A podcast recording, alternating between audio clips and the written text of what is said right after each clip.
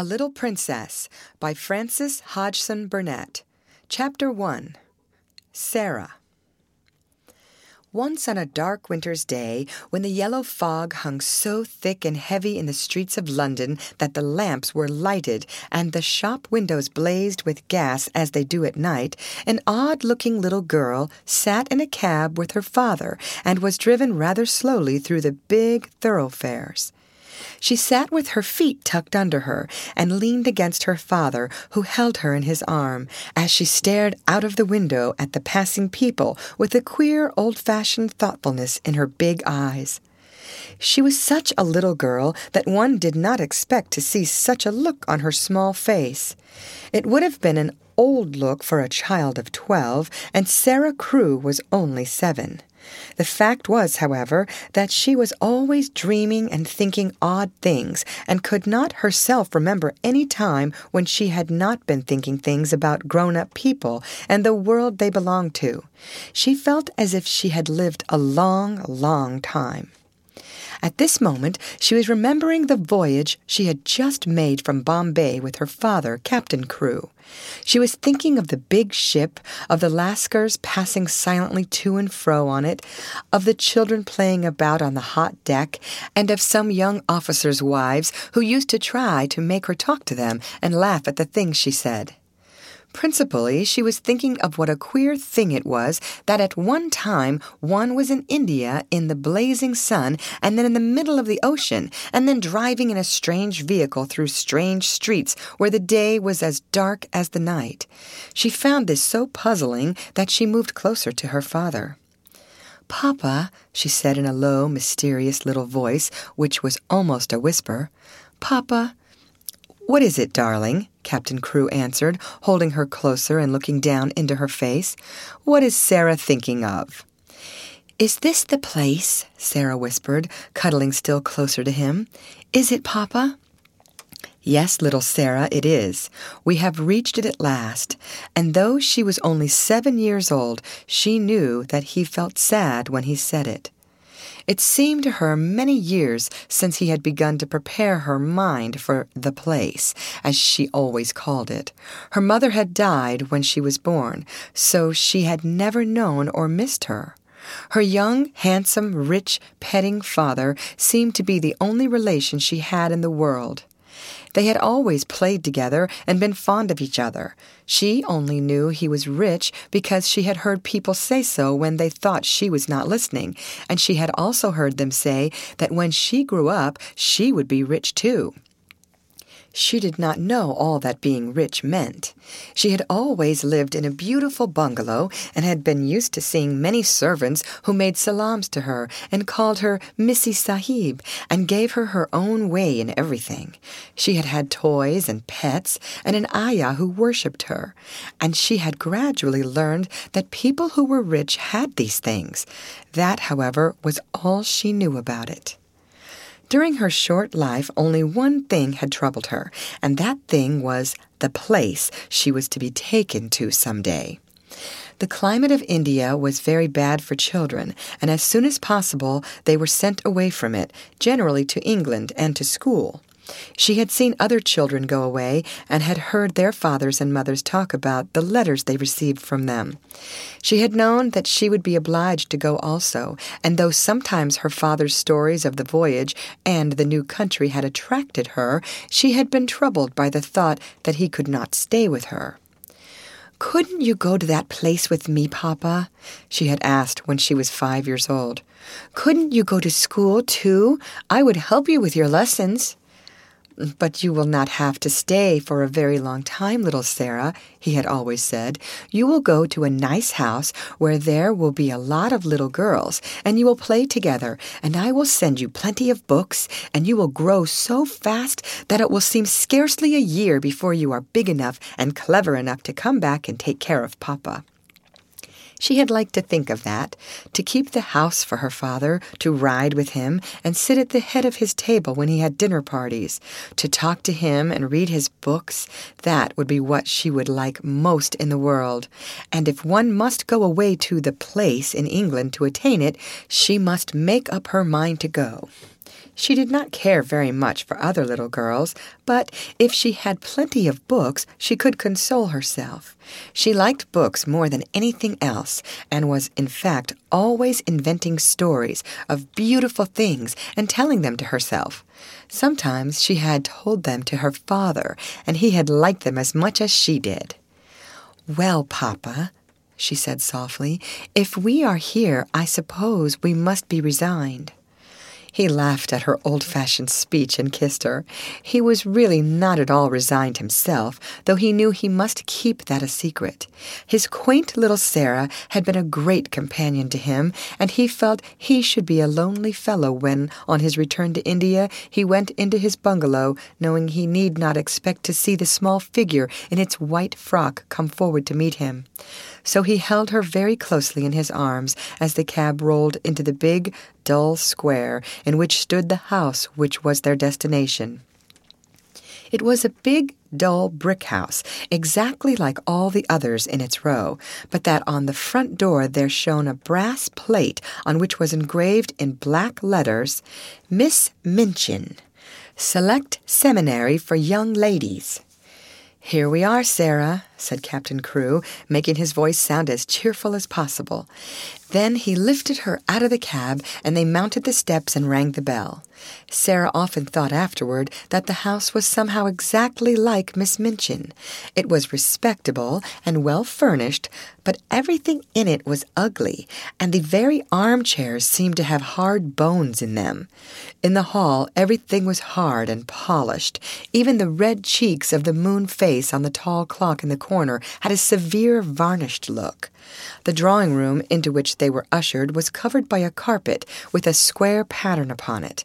The chairs were square, and a heavy marble timepiece stood upon the heavy marble mantel. As she sat down in one of the stiff mahogany chairs, Sara cast one of her quick looks about her.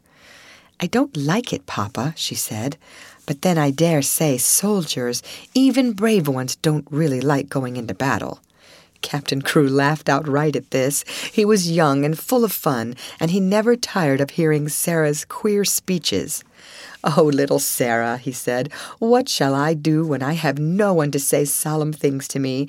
No one else is as solemn as you are. But why do solemn things make you laugh so? inquired Sara.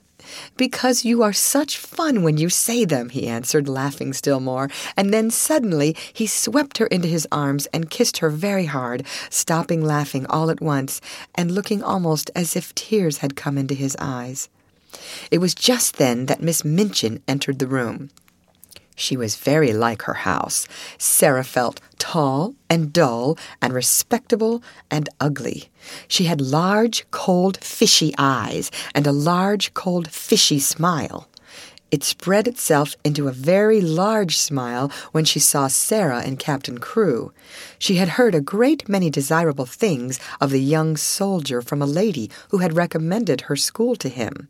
Among other things, she had heard that he was a rich father who was willing to spend a great deal of money on his little daughter. It will be a great privilege to have charge of such a beautiful and promising child, Captain Crewe, she said, taking Sara's hand and stroking it. Lady Meredith has told me of her unusual cleverness. A clever child is a great treasure in an establishment like mine. Sara stood quietly, with her eyes fixed upon Miss Minchin's face. She was thinking something odd as usual. Why does she say I'm a beautiful child? She was thinking. I am not beautiful at all. Colonel Grange's little girl Isabel is beautiful. She has dimples and rose colored cheeks and long hair the color of gold. I have short black hair and green eyes. Besides which, I am a thin child and not fair in the least. I am one of the ugliest children I ever saw. She is beginning by telling a story. She was mistaken, however, in thinking she was an ugly child. She was not in the least like Isabel Grange, who had been the beauty of the regiment, but she had an odd charm of her own. She was a slim, supple creature, rather tall for her age, and had an intense, attractive little face. Her hair was heavy and quite black, and only curled at the tips. Her eyes were greenish gray, it is true, but they were big, wonderful eyes, with long black lashes, and though she herself did not like the color of them, many other people did. She was very firm in her belief that she was an ugly little girl, and she was not at all elated by Miss Minchin's flattery. I should be telling a story if I said she was beautiful, she thought, and I should know I was telling a story. I believe I am as ugly as she is in my way. What did she say that for? After she had known Miss Minchin longer, she learned why she had said it. She discovered that she said the same thing to each papa and mamma who brought a child to her school. Sara stood near her father and listened while he and Miss Minchin talked. She had been brought to the seminary because Lady Meredith's two little girls had been educated there, and Captain Crewe had a great respect for Lady Meredith's experience.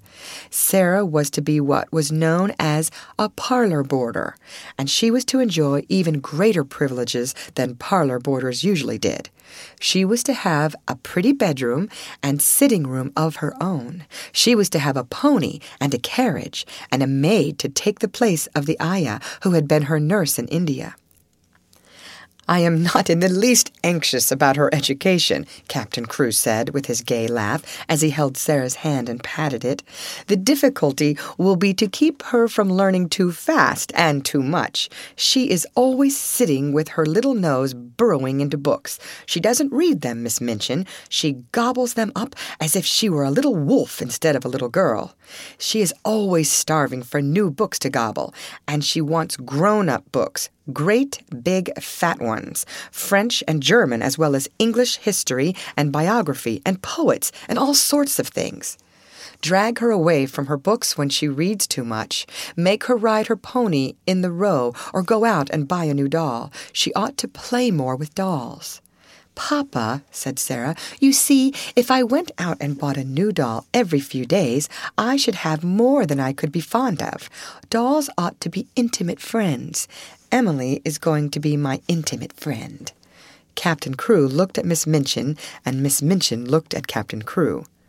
Who is Emily? she inquired. Tell her, Sara, Captain Crewe said, smiling. Sara's green gray eyes looked very solemn and quite soft as she answered. She is a doll I haven't got yet, she said. She is a doll Papa is going to buy for me. We are going out together to find her. I have called her Emily. She is going to be my friend when Papa is gone. I want her to talk to about him. Miss Minchin's large, fishy smile became very flattering indeed. What an original child, she said. What a darling little creature. Yes, said Captain Crewe, drawing Sara close. She is a darling little creature. Take care of her for me, Miss Minchin. Sara stayed with her father at his hotel for several days. In fact, she remained with him until he sailed away again to India. They went out and visited many big shops together and bought a great many things. They bought indeed a great many more things than Sara needed, but Captain Crewe was a rash, innocent young man and wanted his little girl to have everything she admired and everything he admired himself, so between them they collected a wardrobe much too grand for a child of seven. There were velvet dresses trimmed with costly furs, and lace dresses, and embroidered ones, and hats with great soft ostrich feathers, and ermine coats and muffs, and boxes of tiny gloves and handkerchiefs, and silk stockings in such abundant supplies that the polite young women behind the counters whispered to each other that the odd little girl with the big solemn eyes must be at least some foreign princess, perhaps the little daughter of an Indian Rajah. And at last they found Emily, but they went to a number of toy shops and looked at a great many dolls before they discovered her. I want her to look as if she wasn't a doll, really, Sara said. I want her to look as if she listens when I talk to her. The trouble with dolls, Papa, and she put her head on one side and reflected as she said it. The trouble with dolls is that they never seem to hear. So they looked at big ones and little ones, at dolls with black eyes and dolls with blue, at dolls with brown curls and dolls with golden braids, dolls dressed and dolls undressed. You see, Sara said when they were examining one who had no clothes, if, when I find her, she has no frocks, we can take her to a dressmaker and have her things made to fit. They will fit better if they are tried on. After a number of disappointments, they decided to walk and look in at the shop windows and let the cab follow them. They had passed two or three places without even going in, when, as they were approaching a shop, which was really not a very large one, Sara suddenly started and clutched her father's arm. Oh, Papa! she cried, there is Emily! A flush had risen to her face, and there was an expression in her green gray eyes as if she had just recognized someone she was intimate with and fond of. She is actually waiting there for us, she said. Let us go into her. Dear me, said Captain Crewe, I feel as if we ought to have someone to introduce us. You must introduce me, and I will introduce you, said Sara. But I knew her the minute I saw her, so perhaps she knew me too. Perhaps she had known her. She had certainly a very intelligent expression in her eyes when Sara took her in her arms. She was a large doll, but not too large to carry about easily. She had naturally curling golden brown hair which hung like a mantle about her, and her eyes were a deep clear gray blue, with soft, thick eyelashes, which were real eyelashes and not mere painted lines. Of course, said Sara, looking into her face as she held her on her knee. Of course, Papa, this is Emily. So Emily was bought and actually taken to a children's outfitter's shop and measured for a wardrobe as grand as Sara's own. She had lace frocks, too, and velvet and muslin ones, and hats and coats and beautiful lace trimmed underclothes, and gloves and handkerchiefs and furs. I should like her always to look as if she was a child with a good mother, said Sara. I'm her mother, though I am going to make a companion of her. Captain Crewe would really have enjoyed the shopping tremendously, but that a sad thought kept tugging at his heart. This all meant that he was going to be separated from his beloved, quaint little comrade. He got out of his bed in the middle of that night and went and stood looking down at Sara, who lay asleep with Emily in her arms. Her black hair was spread out on the pillow, and Emily's golden brown hair mingled with it. Both of them had lace ruffled nightgowns, and both had long eyelashes which lay and curled up on their cheeks. Emily looked so like a real child that Captain Crewe felt glad she was there. He drew a big sigh and pulled his mustache with a boyish expression. Hi ho, little Sara, he said to himself. I don't believe you know how much your daddy will miss you. The next day he took her to Miss Minchin's and left her there. He was to sail away the next morning. He explained to Miss Minchin that his solicitors, Messrs. Barrow and Skipworth, had charge of his affairs in England and would give her any advice she wanted, and that they would pay the bills she sent in for Sara's expenses. He would write to Sara twice a week, and she was to be given every pleasure she asked for. She is a sensible little thing, and she never wants anything it isn't safe to give her, he said. Then he went with Sara into her little sitting room, and they bade each other good bye. Sara sat on his knee and held the lapels of his coat in her small hands, and looked long and hard at his face. Are you learning me by heart, little Sara? he said, stroking her hair. No, she answered, I know you by heart. You are inside my heart and they put their arms round each other and kissed as if they would never let each other go. When the cab drove away from the door, Sara was sitting on the floor of her sitting room with her hands under her chin and her eyes following it until it had turned the corner of the square. Emily was sitting by her, and she looked after it too. When Miss Minchin sent her sister, Miss Amelia, to see what the child was doing, she found she could not open the door. I have locked it, said a queer, polite little voice from inside. I want to be quite by myself, if you please. Miss Amelia was fat and dumpy, and stood very much in awe of her sister. She was really the better natured person of the two, but she never disobeyed Miss Minchin. She went downstairs again, looking almost alarmed. I never saw such a funny old fashioned child, sister, she said. She has locked herself in, and she is not making the least particle of noise. It is much better than if she kicked and screamed, as some of them do, Miss Minchin answered. I expected that a child as much spoiled as she is would set the whole house in an uproar. If ever a child was given her own way in everything, she is. I've been opening her trunks and putting things away, said Miss Amelia. I never saw anything like them. Sable and ermine on her coats, and real Valenciennes lace on her underclothing. You have seen some of her clothes. What do you think of them? I think they are perfectly ridiculous, replied Miss Minchin sharply, but they will look very well at the head of the line when we take the school children to church on Sunday. She has been provided for as if she were a little princess and upstairs in the locked room, Sara and Emily sat on the floor and stared at the corner round which the cab had disappeared, while Captain Crewe looked backward, waving and kissing his hand as if he could not bear to stop. End of chapter. Read by Lorraine Montgomery for Lit2Go on the web at fcit.usf.edu.